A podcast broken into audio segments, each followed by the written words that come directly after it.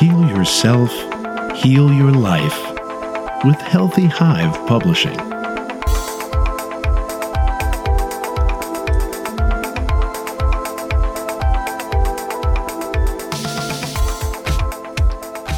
Well, welcome to episode five of From Burnout to Belonging. We're here in the office of Dr. Kim Garosi, and we are going to be talking about chapter four of her book, From Burnout to Belonging The New Career Model, the Office Microculture. We can't wait.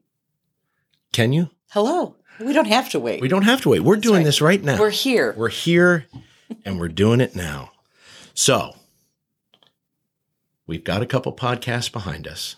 we have People are several. tuning in. they're we're at the several stage We're at now. the several stage now, and people are seeing that this is a great companion to the book. yes. You can read a chapter, listen to the podcast, get a little bit of extra feedback, a little that bit is more insight. we're getting. Yeah. So I'm pretty excited about this. And uh, today we're talking about the new career model. And the uh, the chapter starts out with you talking a little bit about the transition from the gig economy. So why don't we start off with just a little bit of a definition of what the gig economy is and how we're adapting to that. So the gig economy is opposed to the, you know, forced to work certain times, certain hours, certain places, right? The gig economy is a little bit more free. And I think the gig economy is what people have been working toward or wanting since the 70s and 80s, right? And it's something that the Generation Z kids are all over. They've jumped Yeah. it because it, it opens all kinds of possibilities for them. It's very natural to them. To generations prior, it's what they dreamed about. Mm-hmm. And maybe if they rose to the level of competence in their profession where they could dictate terms, mm-hmm. you know, I'll work from nine to 12 on Monday, Wednesday, and when you Thursday get that, night. right? When mm-hmm. you get that corner office, and then you get to decide you Exactly. know, on Fridays, I'm I'm usually playing golf by Right. one. That's right. Yeah. When you when you would get to a level of expertise or fame or mm-hmm. excuse me, fame or you know brilliance, right? You could dictate, and it was unheard of to dream about a gig job, mm-hmm. work when you want, and although a lot of gig jobs they may say, "Hey, work when you want." But that doesn't mean you don't have to put a lot of work mm-hmm. in. It just means that you don't have to get in the car and drive to a location to do it. And we talked a little bit about that that work life balance and how the Right. commute from the office Right. can then start to eat into your your personal life, but also if you're working from home and you don't have clear boundaries at home established, Correct. then that can start to Correct. kind of draw you in as well. Making sandwiches before the kids get on the bus versus, you know, Yeah. hurry up, get out the door. I have things to do. Yeah. Now the the transition came about, you know, and, and we're we're doing this podcast now post pandemic. We are. So there have been a lot of we, we hope post pandemic. Well, I think we're I think we're let, let's say we're past the worst part. yes, we'll say that. But uh, the the workforce and, and companies were forced to try to decide uh, whether they were going to try to retire that traditional model or adapt it Yes. to try to meet the the workers. These are interesting times. Yeah. Yeah. I don't know about you, but I hear more and more from uh, patients and uh, colleagues that there's a mix now of there's a return to work, but there's an option for homework, um, which at some point takes away the excuse of snow days mm-hmm. and holidays. Oh, as a school teacher, I missed the days when you knew it was coming. you knew that, yeah, you knew You'd that. roll over and you'd get that phone call and say, "I'm going going back to bed, and I'll shovel the driveway later." right. Now, you got to shovel that driveway because at 7:30 you're going remote from somewhere in your house, Correct. you know, into a, a Google Meet or a Zoom call with hopefully all the children yes. tuning in from their cameras. Tuning and, in. and you got to be on camera. Again with the, the sandwiches, peanut butter and jelly in the morning, with the juice box up in front of, the, of, of the Chromebook, right?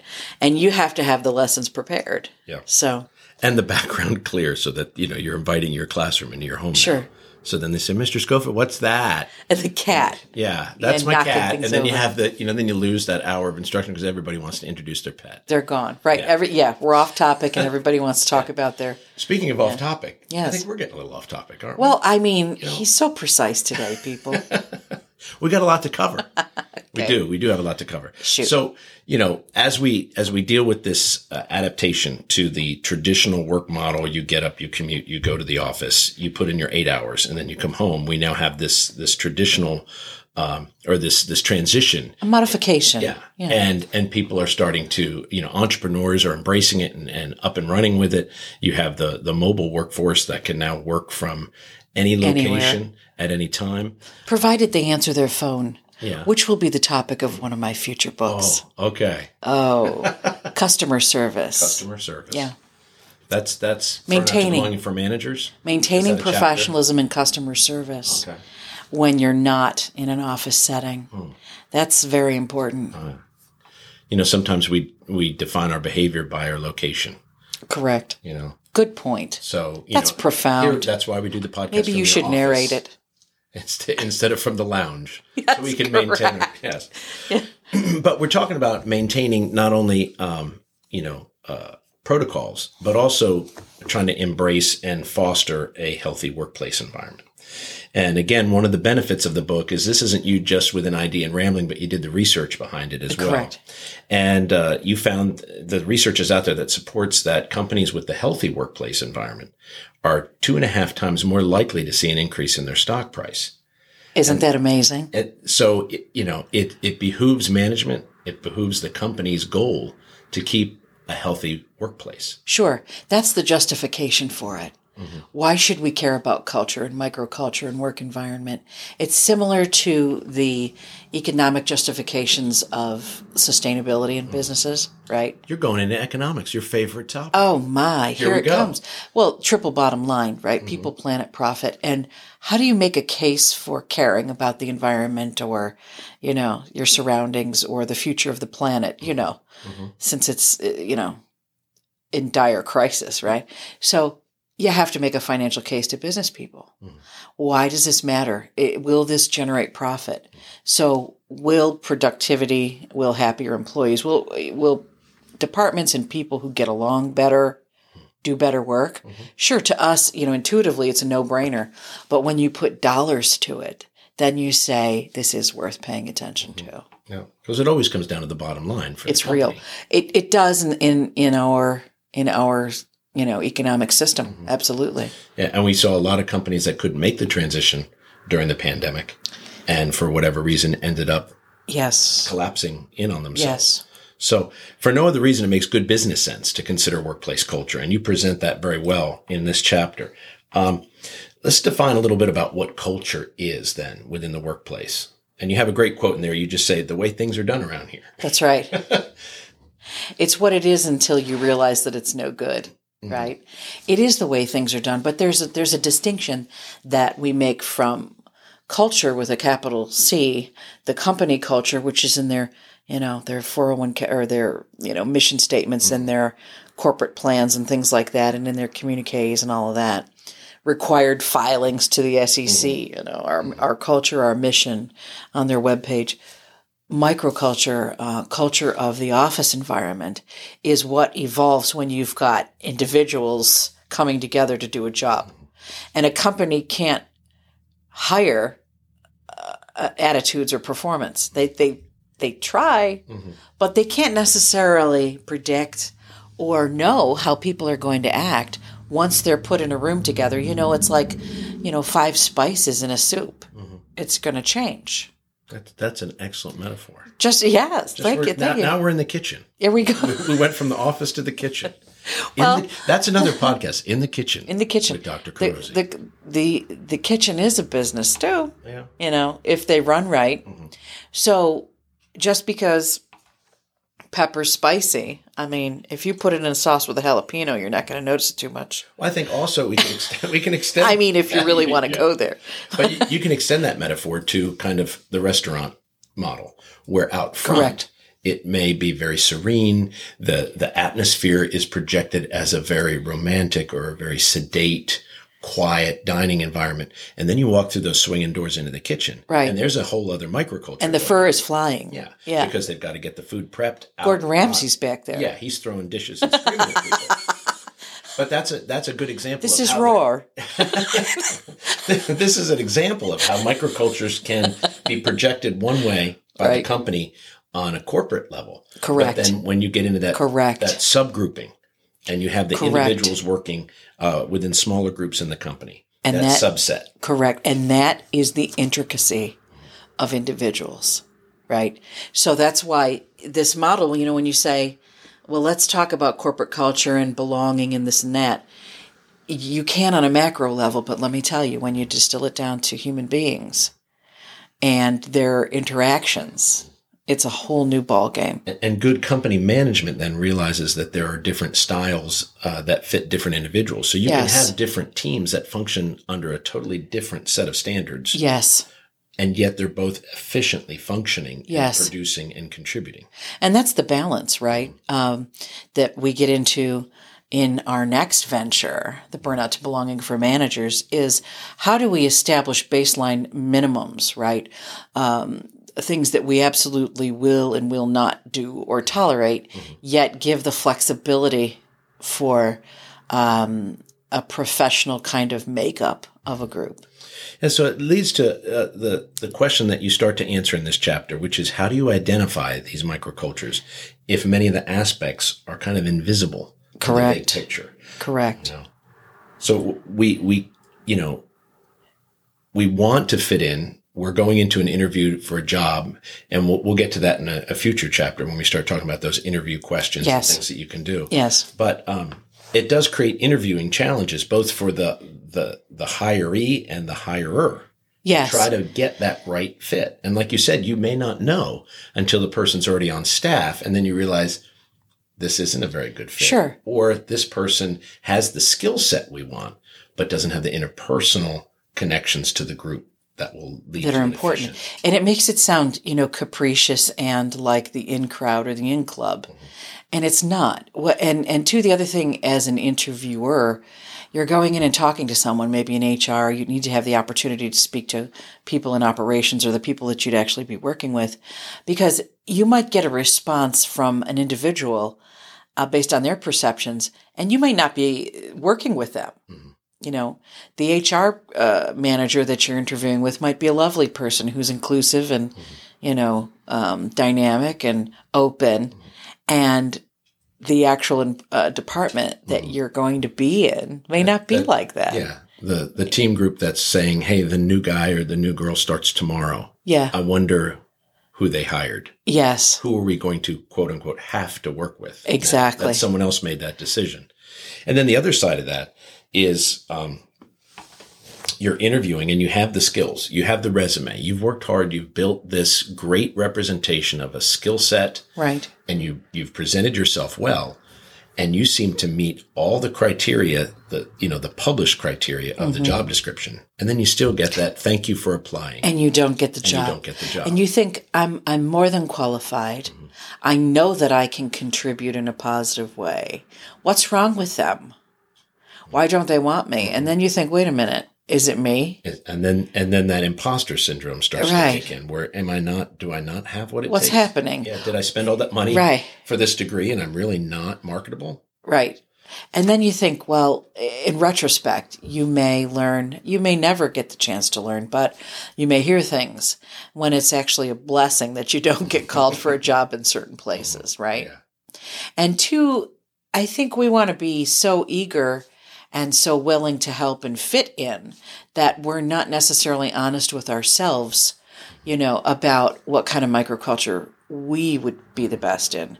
So if we know that we want a tribe and we we project that we're an island because that's what the job requires, they may hire us thinking that we're going to fit, but we won't be happy that way. And that's what the book attend, uh, uh, uh, attends to is trying to get that good match from the beginning.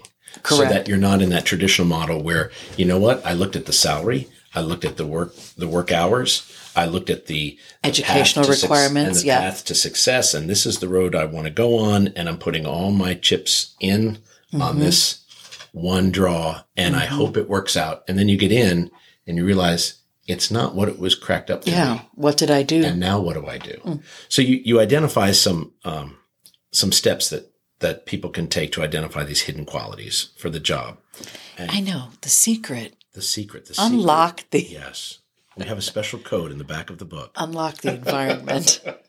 Get your decoder rings out. But you talk about um, asking and focusing on some of these key aspects, like the tools people use and how they use them. Sure, sure.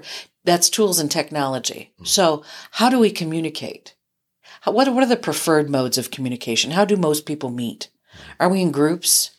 Do we email? Um, is it unidirectional? Is it collaborative? Um, you know, how do we get our job done? Are we in workstations? Are we in cubicles? Are we distance from each other? Um, how do we how do we go about our day to day? And then also finding out where those established boundaries are. When Exactly. does, when does the communication stop? When am I allowed my free time? Yes, Am I supposed to be available to answer texts and emails Correct. continuously?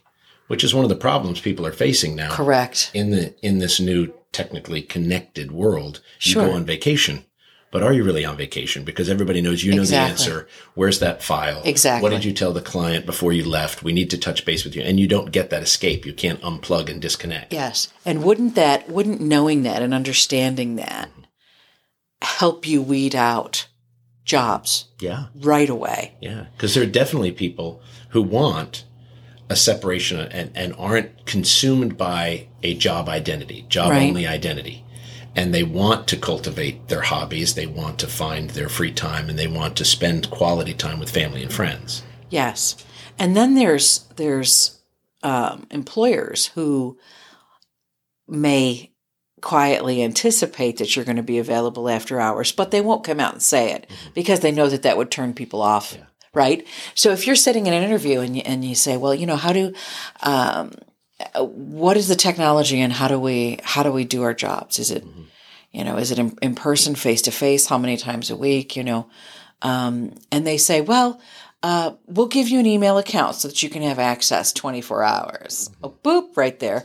And we'll give you, we'll give you a, a, a company cell phone that we expect that you'll use uh, only for, for work. And, uh, you know, we're going to also, you know, set up a, an online message board. Okay, right there. You know, over communication. I'm going to miss something uh, if there are five different avenues for someone to communicate with me, I'm going to miss something, or I'm going to be up all night looking for things just so I can feel like I know what's going on. and that's where you have to be honest with yourself and say Yeah. I have a personality that can say I don't like this. I, and I, I i will i will increase my stress and anxiety continually worrying am i doing enough do they like Yeah.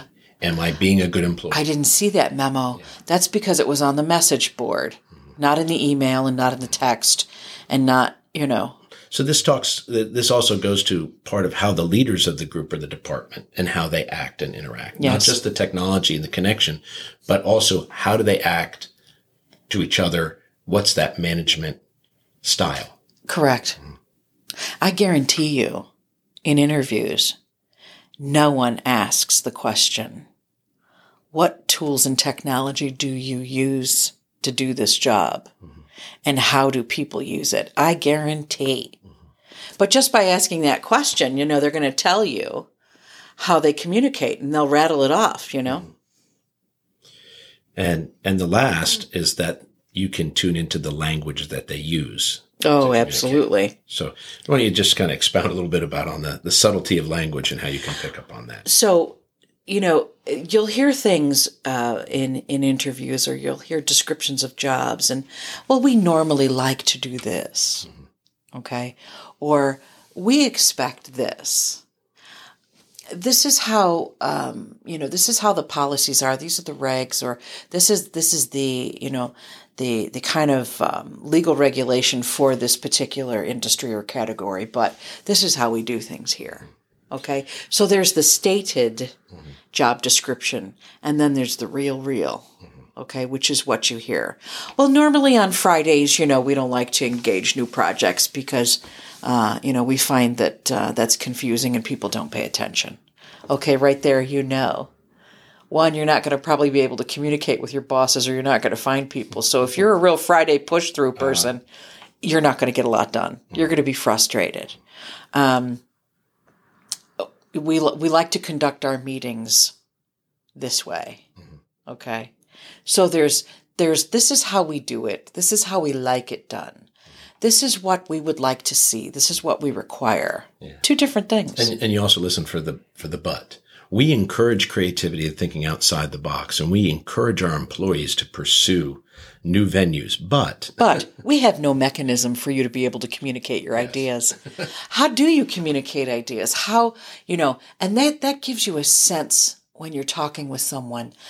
Um, how how free am I to to give ideas and be creative if that's important to you right?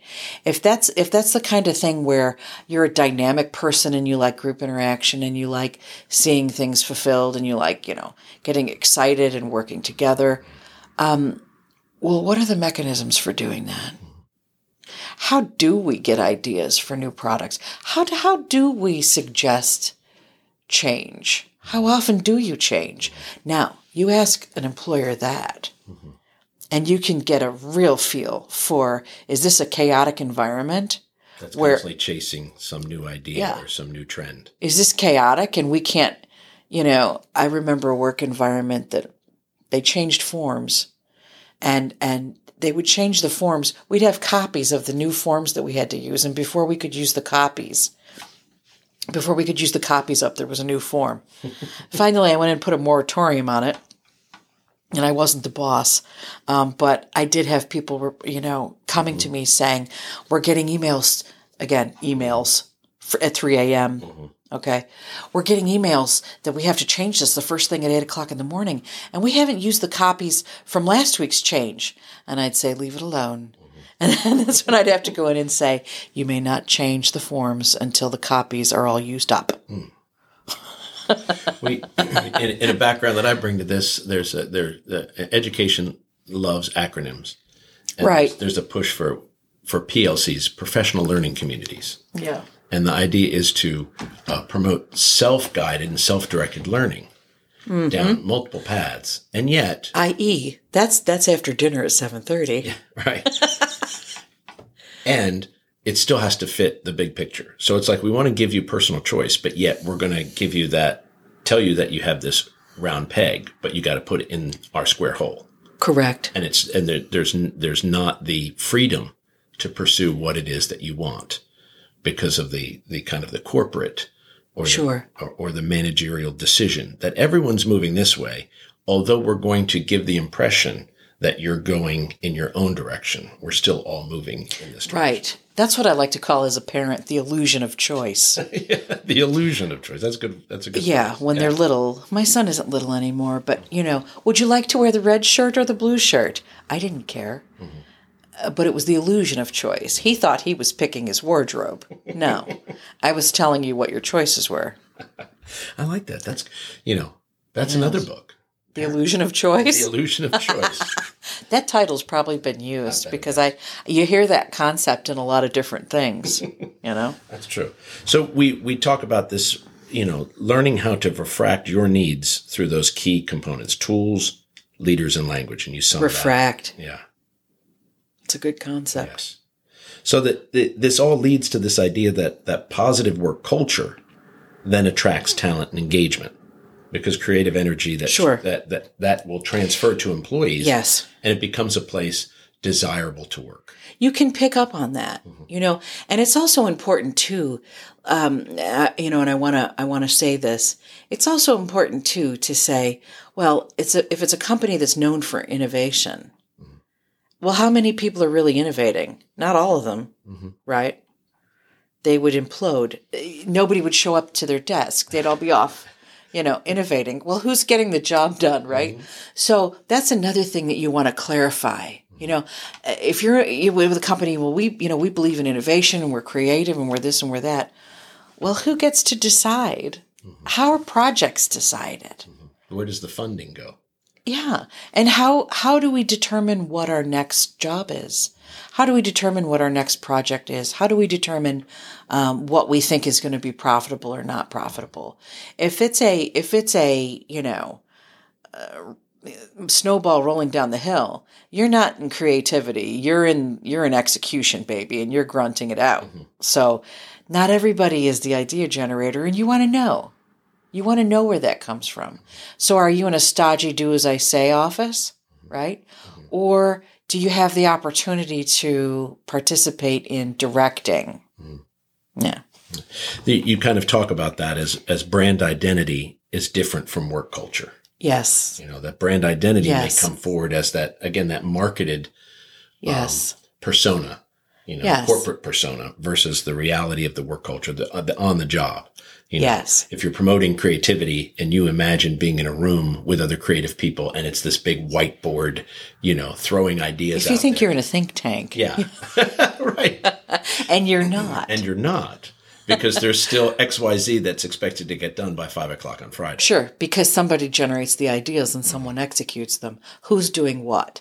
And I and I guarantee again, with with that vein of questions mm-hmm. or discussion, you're going to really find out where you fit and what's expected of you, right? So a company could say, we value input and innovation from our team members. Well, what are some of your current initiatives that are going on that were generated from the team? Mm-hmm. So which bank teller came out with this new investment line you have right here? oh, that didn't happen? Oh, that didn't happen. Oh, So workplace culture then really gets impacted by by four separate um, entities. There's management, yes, there's policy, yes, there's colleagues, yes, and then there is that kind of conduit between them, which is that team leadership. Yes, that kind of drives policy, right. connects communication between management and workers. But then there's that aspect of of that collegiality, how Yeah. you get along in the team. How much interplay do we have? You know, and as as a cohort, if we all agree, how many of us does it take to agree until we can affect a change or affect a policy? Mm-hmm. You know, are we a unit that can, you know, create things? Can we self determine? Mm-hmm.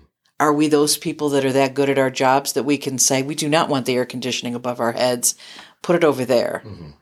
How many of us need to say that, right? So it's, I don't want to say it's power, but what level of influence do we have and, and what level of control can we have over our environment? And you, you point out that that direct correlation that exists between culture and performance. So Yes. that when there is a healthy work culture, in whatever um, manifestation of that occurs, wh- whether it's in one of the microcultures that you've identified or a blend of some sort, um, there's a direct correlation between that and an employee performance. Yes. And the studies show that that positive work culture yields higher company value. Sure. You know, and and my my ideas and thoughts when I read that were, well, who defines what the culture is? And what is successful for one company might not work in another.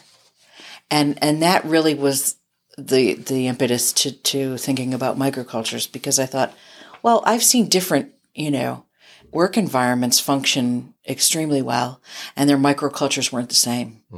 So, you know, what defines a culture and what defines a successful culture? Is it that people get along? Is it that uh, people are profitable or, or units, business units are profitable? Is it that, um, you know, the ideas that are generated amongst a group are very um, successful? You know, how do you define that? But one of the common threads within that is that healthy companies and businesses all make room for adaptation and are willing to respond to change. Yes. If you stay stuck, Correct. They have to. you have to be open to change and adaptation. And look at the big change that we just went through. That unhealthy culture yields loss of productivity, loss of sales, can lead to budget cutbacks, Sure. letting people go, and it creates that culture of doom and gloom because you just Sure. don't know. Everybody wants job security. Right. You know, everybody wants to know they're going to get that paycheck. They just Mm-hmm. moved the family into the new house. The kids are just starting in a new school. And then you have to worry, is my company going to be here in six months or a year? Yes. Because we have to be forward looking. We, Who's leading? Right. who's leading? Who's leading? And there's a, I put a little note in here in my notes Oh my. because I heard a really unique uh, concept uh, identified on, on my commute to work. And they talked about quiet quitting. Did you hear about this? Yes, it it came up because Google must be listening to both of our phones Yeah. Or our podcast. or our podcast. happening. Yeah, and it and it came through my feed this Mm-hmm. week. The new concept of quiet quitting, Mm-hmm. and it wasn't. Um, I think it was Healthline. Is that what I think it was Healthline Daily News because I read it Mhm. uh, voraciously because of all the other issues. You know, I'm in the healthcare field, Mm-hmm. and they're getting away from some of the some of the you know immediate concerns um, to mental health again. Right? I think it might have been that. And I thought it was a neat way Quiet of, quitting. of addressing one of the ways of coping with burnout. You're not Yes. in a position to walk away. You do feel trapped. Right? You feel You're not happy. You feel undervalued. You're not happy. Yes. But you're going to just go through the motions and get that check. absolutely And that is not going to benefit the company at all. no. And a good, a good company manager would recognize that. But in an unhealthy work environment, an unhealthy culture, Correct. those people can continue to linger in that position. Quiet impacting- quitting. Mm-hmm. Impacting other members of the team because they're not doing their fair share, but no one's pointing that out. Right. No one's holding them accountable. We used to call that plateaued mm-hmm. back in the day. Mhm. Not that we're aging ourselves, we're not that old, but you know, yeah, the mm-hmm. jargon, business jargon does evolve, doesn't it? And and when I saw that, I immediately thought about burnout and I said, well, that's that's exactly what they're doing and they're quietly quitting because they're not going to st- or what we would say stick their neck out. Mm-hmm. Why should I stick my neck out for this company? Mm-hmm. They're not you know, they're only going to take advantage of me. They're not recognizing me. Mm-hmm. They're not promoting me. If I work twice as hard, I'll be working twice as hard. Mhm. I won't earn twice as much and I won't have a better job. So quiet quitting is, um, you know, I'm going to be in neutral. I'm not going to hold up the, I'm not going to hold up the train, but I'm not going to push it either. Yeah. And you just maintain. And I think that that, You start to, co- you start to worry about covering yourself. yeah, right? Yeah. You start to worry about um, making sure that you're you're walking that fine line Mhm. between meeting standards and and being subpar, Mhm. and you start to spend a lot of time uh, justifying and covering your actions versus doing your best and and you know and Trying. feel- and feeling good about that, And feeling good about it. because you're not Yeah. contributing to something and feeling rewarded. and feeling rewarded.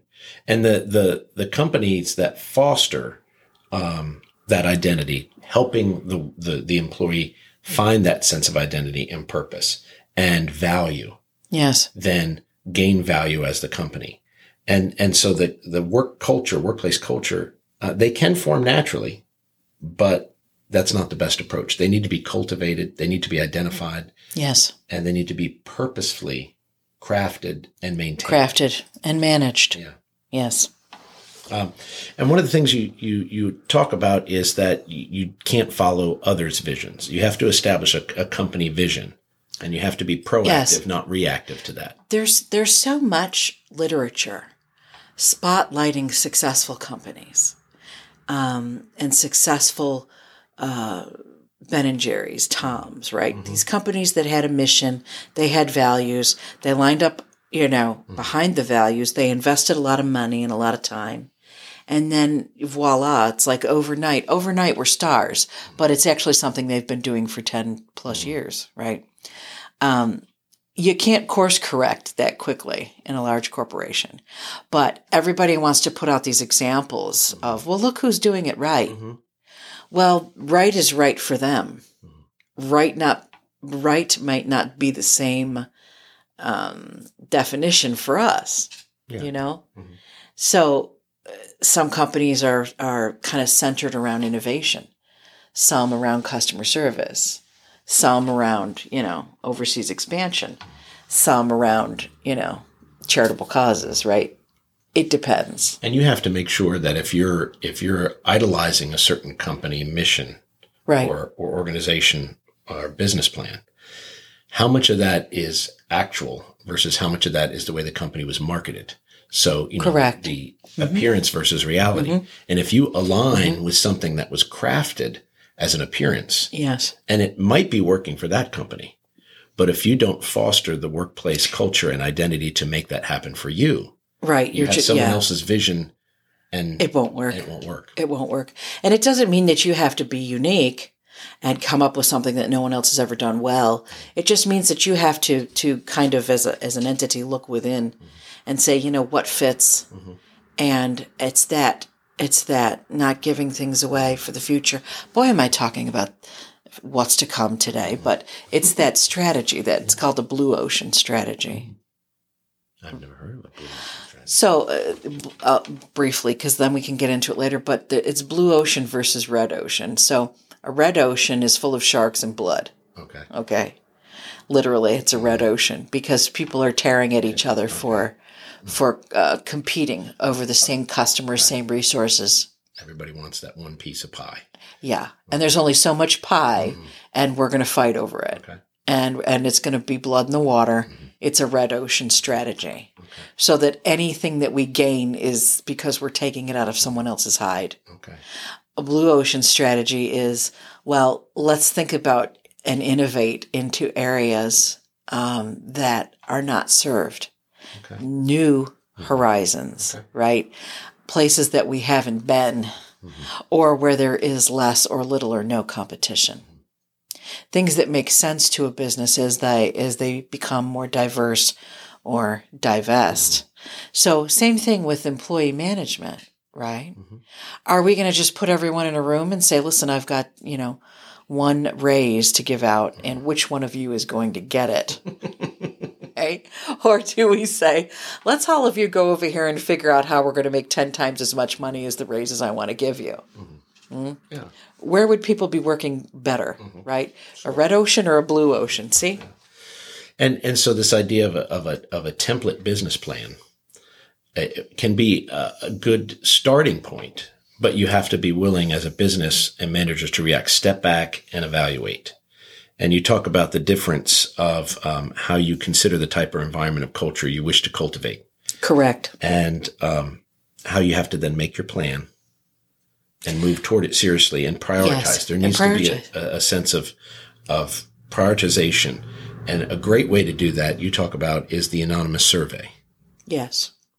If it's truly anonymous. Yeah, well, that's that's that's the big part. You know, when you get that Google form that says it's not tracking That says we're not tracking you. Yeah, yeah. Right. Or- Please answer honestly. How do you how do you rate your current manager? You know? Right.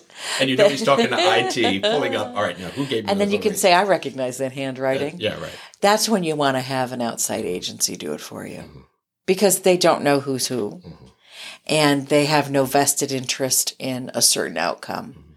So it's easy enough to to do that um, outside of the company and have a subcontractor or vendor do that for you. They have mechanisms of setting it up so that uh, it can be anonymous. Now, if you're in a department with one person and you identify your department, Yeah. they're going to know who that is. Or there's three people. Or three people, they can That- that- probably know- figure it out. that is. Yes. Um, but to outsource it then is is very effective, and it allows the the company to to listen to employees, and then To- also yeah. to provide buy-in. To hear things that they maybe normally wouldn't hear. and and this this leads to the potential for having a competitive edge because now now employees feel that they are being heard that they're, that they're Mm-hmm. Yes. part of the company part of the process Yes. You have to you have to implement. So there's there's there's one one phase of of idea generation or surveys and then there's what do you do with it? that's the, the the dreaded this year's consultant Yes. this year we're using this consult we're bringing in a consultant agency uh, and you say you know what that doesn't fit. we but we we've done this and you don't you didn't listen to us last time Right. Why should I talk to the consultant when all you did was let us vent? Basically, you paid someone to let us vent. Right. And, that, and and they felt like that. There's that. Uh, the, well, uh, no. Oh, I didn't retain your the the the. What's not fallacy of choice? What was it? Oh, the illusion of choice. Illusion choice. of choice. Yes, we made Yes. you feel like you were giving you were giving input. input and feedback. Yeah. and then it doesn't get implemented. Um, but when it is implemented, that yields to employee retention because they Sure. feel a sense of satisfaction. They're contributing. They're being heard. Productivity goes up. Sure. The workplace stress and anger hmm dissipates because they feel they've been heard and some of the, the uh, conflict is, is meeting with resolution and there's a better efficiency. And so that it, it creates that open dialogue of value for the employee and a valued employee will then feel a desire to contribute. Yes. If you think that your suggestions are being taken into consideration and you see them being implemented, you're more likely to to give input. And it's all how do you how do you communicate in upper management that this idea came from someone within the organization. So what I mean what's the most what's the first words you see when there's a survey? Your comments matter Right. help us improve. No. And and then comp- and then in companies where you have quiet quitters would say, well, "Why should I give you my creative efforts so you can make more money out of it? I'll just say everything's fine. Yeah. Yeah. I'll just, I'll just like flatline, baseline, give the, the safe Mm-hmm. baseline on a scale of one to 10, you put a five. Yes. I turned it in. I didn't Yes. upset anybody. If I rated it low, you know, they're going to start wondering who's, who's stirring the pot. Right. So I'll just take that Sure. path of least resistance. Or you know, like for example, subscription services or things that eh, you know, we'll we'll use the academic model maybe bec- not because it's the, there's it's not profit oriented, but you you know, we like we like to switch switch it up. We've been talking about businesses a lot today, but mm-hmm. You know, how can we improve our processes? Well, if I'm graduating, what do I care about the kids that are, um, you know, coming up behind me? Why do I want to make it easier for them? I'll go get a job and get hired to make it easier, and I'll keep my ideas to myself. Right. Yeah. So, There's, there's this realization that change is inevitable. And if, if management and the work, the work culture realizes that change will come, no one's business can remain static and stay successful. And if you can have that culture, which promotes that positive interaction, the open communication, the open dialogue, and you prioritize culture, that's a win-win. yes, that's a healthy dynamic.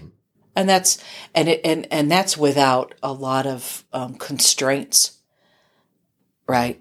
What does a healthy dynamic look like? It's that where people feel comfortable uh, suggesting they're heard. There's implement, you know, there's implementation, and uh, you know, without repercussion. And I think what we what we saw, and you you talk about it in the book, the Great Resignation, Yes, that you know people were fed up, and when the pandemic hit, it also provided an open door to say, wonderful excuse to to, to leave. And look what happened. Mm-hmm. And that's why they're calling it the Great Resignation. Mm-hmm. So now we have to go go back to work. We need we need our paychecks. We're still not happy. What are we mm-hmm. doing? We're quietly quitting. I thought it. That, I mean, it, it, Yes. the, the progression is is absolutely predictable. It is. when you see that. And that's burnout. Yeah. I have to go back to a job that I don't like, where I don't feel valued, where I, I don't feel comfortable. I don't, I don't enjoy it. Um, you know, I always jokingly laugh about, about public school teaching. And I always say, you know, they make that summer vacation long enough that I'm foolish to think that I'm independently wealthy and don't have to work for a living. That's right. That's and then the hard reality hits that you have to go back and, and leaving the work environment allowed people to kind of reassess and then say, why am I going back there? I don't enjoy it.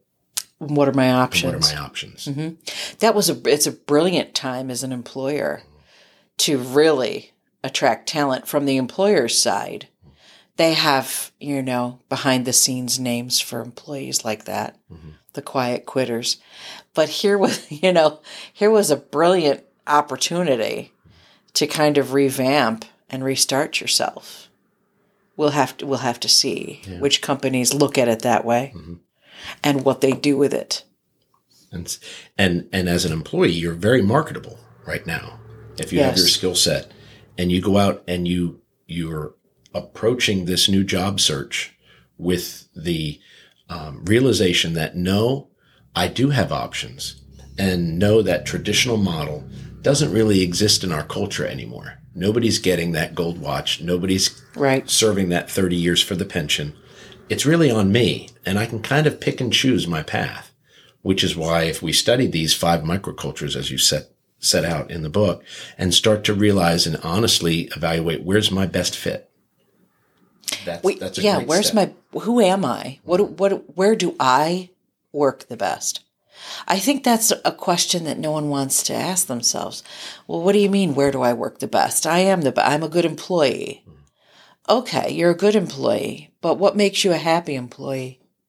And if you're going to spend the time looking for a job rather than the I'll just take anything mentality because I have to put food on the table. Yeah, you do. But you can also have a job while you're looking for another job. So I'm not implying that, you know, it's either all or nothing, sit home or give me the moon. You know? the practical side of The life. pra- yeah. yes. Um, but there's the listen, if you're going to do it, do it right. And why not?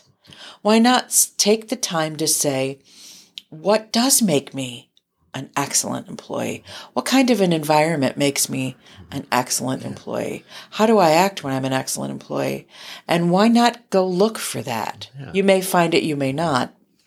If you don't, then start your own company. Don't let life define you. Yeah. Let yourself define the life that you want Yeah. And and be honest with yourself about you know listen eh, don't make it any more challenging or miserable. We have this attitude about work that it has to be miserable. We have this attitude about our bosses that that, that they're you know we have to disagree with them. You know, we have this attitude from boss to employee that we have to keep an eye on them or they'll take advantage. Well, you know, that's not that's not the way to get through your career. Rather, what kind of an employee makes me happy to come to if you're if you're a manager, what kind of employees make me happy to come to mm. work? And let's let's write down what kind of employees make me happy to come to work, and what do they look like? Uh-huh. What not what do they look? Not what are you know their appearance, but what what characteristics do they mm-hmm. have? What you know, and then you're opening the doors to finding people that you may have never looked at before. Mm-hmm. I just saw something. You know, you talk about media, and I'm a fan of um, um, of the UFC and Dana White, and um, he and you know, I, I just love the sport, and I like what he's done with the with the the industry, and he saved it and has made it more than anyone could ever imagine. But he he has an Instagram, a very active Instagram, and he he showed a video a couple of years ago of a gal who was a security officer at Best Buy, and someone was trying to steal a TV and he, she was trying to prevent them from stealing the TV. And she was kind of trying to herd this guy away from the front door so that he couldn't run out with his TV. right? Well, and she was doing an excellent job. She wasn't hurting, she wasn't jumping on his back or anything. She was trying to steer him away from taking the TV. And and I thought looking at it, I'm not a security expert, but I thought she was doing everything right. And uh, she got fired. He saw the video and saw that she got fired. And he said, um, here she is. This is her second, and this is what the Instagram was. This is her second year anniversary. And you may remember I saw a video of her getting fired from Best Buy for doing her job and being a good security guard. So I called her up and I hired her. and he said, she's the best security ever. Uh-huh. And and she looked at him and she said, and he's the best boss ever. And he kissed her on the cheek, mm-hmm. and that was the, you know. Mm-hmm. Now, it's a small enough company that he can do that and it was done the right way and in the right intent and you know, he wasn't being But he recognized Yeah. the, the qualities of a valuable employee as he defined them yes. and acquired that. If he didn't see this video, mm-hmm. he never would have seen her. And if she had never had someone put that video out there or, or wasn't afraid to talk uh-huh. about why she got mm-hmm. fired, she would have never been able to come and, and, you know, work at the UFC. And I saw that and I thought, wow, yes, because he, you know, he does things like that mm-hmm. for people, which it's great. Cause like when we talk about it's good to be the boss, it's good to be, mm-hmm. he can do that. He can get on the phone and say, Hey, uh, who is that gal? I would like to interview her, and I think it's wrong that she got fired, and I want to give her a job. You know, so that's what he said. What are the qualities that I like in my employees? And here he met this young woman, and she met him. Whereas if he had just put a, you know, put a uh, ad in the paper or had his head of security interview and hire someone, would would that maybe have happened? If if she had to put on her resume, I got mm-hmm. fired. Why? Well, because some guy was stealing a TV, and my job is to not let him get through the front door with the TV. And I, I was doing what I thought was, Yeah, and my employer thought that I was, you know, I didn't follow the manual. I yeah. well, she didn't take the TV and hit him over the head with it. Yeah. She was just trying to corral mm-hmm. him from not and not take the TV. Mm-hmm. You know, so he saw it and he said, "That's the kind of employee I like." So that's an aside, but you know, But I think uh, the the, the skill set that But he has to Yes. be, to be the boss is that he's had those He- honest conversations with himself about identifying what do I value. I like that. Yeah. I like what she did, and I think it's wrong Mm-hmm. that she got fired. And I have the mechanism and means to have a job for for this woman, and you know, but they they're happy working with each other and match made in heaven, right? So here he said, as a boss, he said, "Well, what kind of employees make me happy to come to work every day?" And he gets to pick them. You know, Mm-hmm. Which means he knows what his work culture is. yes, He knows and he's cultivating it. yes, you know and as a boss that's that's i won't say it's rare but that that's what you feel is the demand for the next book uh, for managers helping them burnout to belonging for managers.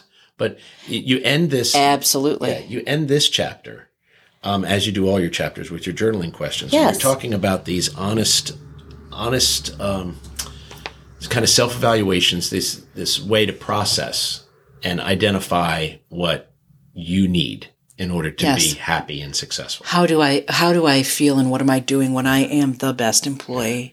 and and how Mm-hmm. and and that this burnout that we're trying to end that we're trying to avoid we're trying to avoid the the quiet quitting we're trying Yes. to avoid of just calling it in just phoning it in because it's a paycheck Right. because you get this one life and it's your work life and it's a third of your day Absolutely. and so if you have this open and honest um, conversation with yourself if you're truly not happy where you are or you want to be happier the book's going to help you process that a little bit better Correct. Correct. The first journaling question in this chapter is what does culture mean to you? So, based on what we said about corporate culture, I think that's the first thing people would answer. Mm-hmm. If they said, "Well, you know, it's what is the company's mission and do they are they do they pollute? Mm-hmm. You know, do they club seals? What do they do? You know, do they clap seals? we have to save those conversations for after the you- cast. You know, you can I- tell we're listen, coming up on the close of the hour. silly. Yeah. I, you know, the aftercast uh, for Here's our subscribe. Yes, Yeah. the aftercast for our subscribers is when we really let it go. Because we, we, we tend to to wander away from the the tenets of the book Yes. and start to respond to other real life scenarios. yes. Kim and Jim read the news. Yeah. That that's also very good. That's see, a good. See how. I worked that in though with These the, things the, happen. the reference to the news, and you were talking about Healthline Yes. news and and the quiet quitting. So we, we Quiet we- quitting. We got a And we both bit- saw it independently. People, I swear, my hand is in the air. We did not talk about that before. We both saw it. Yeah. And and and went, wait a minute. Why? because we're informed, and that's, That's why right. we're here. And that's why we're here. That's here. why we're here. So, what does culture mean to you in terms of, you know, microculture, office culture? And that can be good or bad. It mm-hmm. can you can talk about you can learn just as much from cultures you didn't like to ones that you do, you know, mm-hmm. and and you can say, well, you know, what well, what was the? I would challenge someone if they said, I don't know, I don't want to talk about it. Then let's write down what the worst cultures have been in. When did you feel the worst? People mm. can get in touch with that really quick, oh, especially yeah. if they're disgruntled, right? Okay, so that's what it is. Well, then what would utopia be like? Mm-hmm. And don't tell me when you're where you didn't have to work because mm-hmm. that's not one of the answers. You know, that's harder to articulate. It's It so is. much easier to be critical than it is Yes, to focus on on the positive. yes. I think on our society we have a lot It's so of- easy. yeah. It yeah, it's so easy to default to um, an unhappy mm-hmm. state or emotion, sure, go with it and write it down. What was it? Because if you know what made you unhappy, then I can tell you that I know what would make you happy. Mhm. Right. Yeah. Um, so that's that leads into the second. It's based on the cultures you've been part of. What factors make you feel at ease, comfortable, make you want to go to work? And if you say I've never had that, I get it because I bet a lot of people, I bet the great majority of employees haven't had that. But if you know what you don't like, write that down too. Yeah. Because then from knowing what you don't like, we would put that under places to avoid, right? I, th- I think we've seen uh, in, in this generation, we've seen that relaxing of uh, social standards of, of what was considered office. Business casual now kind of reigns supreme. yes. You know, they'll, you, you get the Brooks Brothers suit and the leather briefcase, and you walk into corporate America. And, you know, my youngest just getting Is there a Brooks Brothers even open anywhere in Estados Unidos? Right? probably, I bet, I bet New York, there's still some Brooks Brothers. I'm sure there are, but you know, that's kind of disappearing. Yeah. And the idea of, you know, the three piece suit and, Yeah. you know, um, the, the corporate model has embraced that. Well, let's let our employees be a little more relaxed in their, in their attire. Sure. And that was an easy gift. But we can't be more relaxed in our behavior. yeah. Or our behavior has to still be within certain business professional parameters. And that's why certain places have uniforms, right? Mm-hmm. That's why just- sports teams have uniforms. That's why private schools have uniforms. Mm-hmm. That's why, you know, bowling teams have uniforms. Why? Because we have a standard of behavior that we want to set. I just got an idea Oh, from burnout to belonging bowling. we can get shirts The made. bowling the team. bowling team. Well, with that, we need to head into the after the cast think we because we are getting we're going to get funny here, kids. And if you see, again, we got to go to the aftercast.